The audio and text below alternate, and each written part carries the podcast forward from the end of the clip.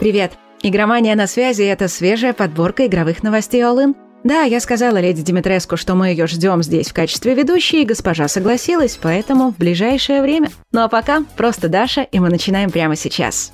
Поехали!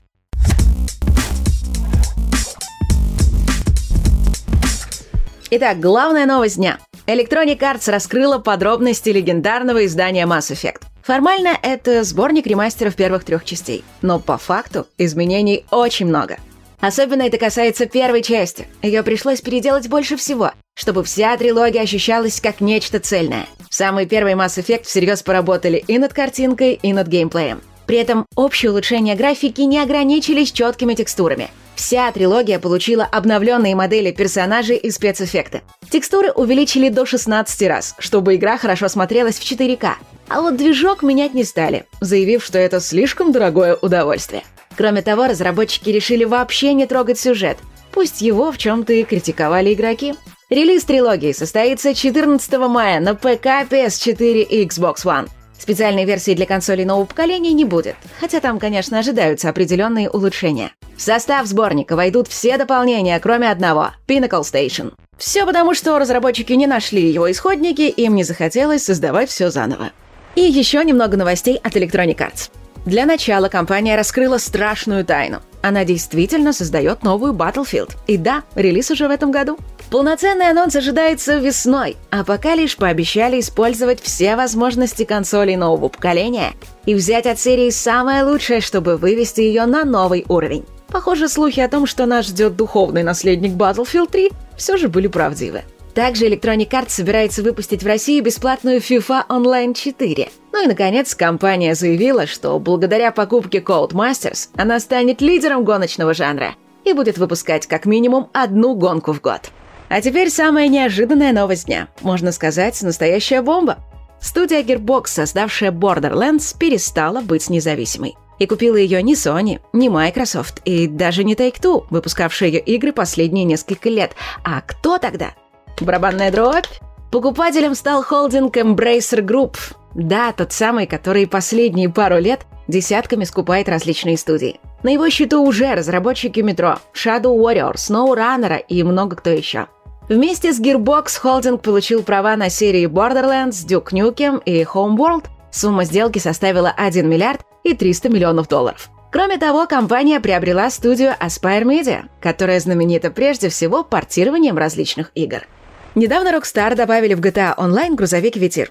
Обычный человек посмотрит и плечами пожмет, а вот фанаты, видящие во всем намеки и тайные смыслы, разглядели в названии машины ни за что, не поверишь, дату анонса GTA 6.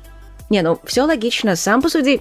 Если убрать точки и загогулинку, то получится римская цифра 6, а справа числа 7 и 11. По американской традиции сначала идет месяц, затем день. А значит, рассудили фанаты, анонс игры состоится 11 июля. Ну или в крайнем случае 7 ноября. Что забавно, обе даты приходятся на воскресенье. И очень сомнительно, что Rockstar анонсирует свою игру именно в этот день. И уж тем более в середине лета. Некоторые фанаты бывают, конечно, совсем упоротые, но рано или поздно они докопаются до истины и найдут таки эту самую дату анонса. Уже некоторое время ходят слухи о том, что хакеры могут заражать моды и сохранение киберпанка разными злобными вирусами. И вот, наконец, официальная реакция от CD Projekt. Она признала наличие проблемы и призвала игроков временно отказаться от установки модов и использования чужих сохранений. Над исправлением ситуации уже работают. Однако обнаруживший проблему модер заявил, что студия знала об уязвимости уже давно, минимум неделю, но почему-то до сих пор ее не исправила. И еще много важных новостей, но по чуть-чуть представит рубрика «Блиц». Сразу несколько киберспортсменов обвинили Activision в том, что им, дескать, плевать на читеров Call of Duty Warzone и заявили о своем уходе. Мол, играть совсем невозможно. Но разработчики тем временем рапортуют, что за один только вчерашний день забанили 60 тысяч аккаунтов, использующих читы, а общее число банов уже составляет 300 тысяч. После двух лет бета-теста состоялся релиз Stalker Аномалия, одного из самых масштабных модов для Зова Припяти, который полностью меняет сюжетную кампанию. В BioWare признались, что хотели сделать спин трилогии Mass Effect про космического наемника в духе Мандалорца. Но затем отказались, мол, слишком сложно, а у компании есть и другие дела. Ну а Sony заявила, что отгрузки PlayStation 5 на конец прошлого года превысили 4,5 миллионов устройств. Кстати, продажи Человека-паука Майлз Моралес оказались почти такими же. Уже более 4 миллионов и 100 тысяч копий. Всего игровое подразделение Sony заработало за прошлый квартал 8,5 миллиардов долларов. И снова большая потеря для игрового мира. 1 февраля умер Иван Магазинников. Он работал над сериями «Космические рейнджеры» в качестве сценариста, над King's Bounty как геймдизайнер и над Royal Quest.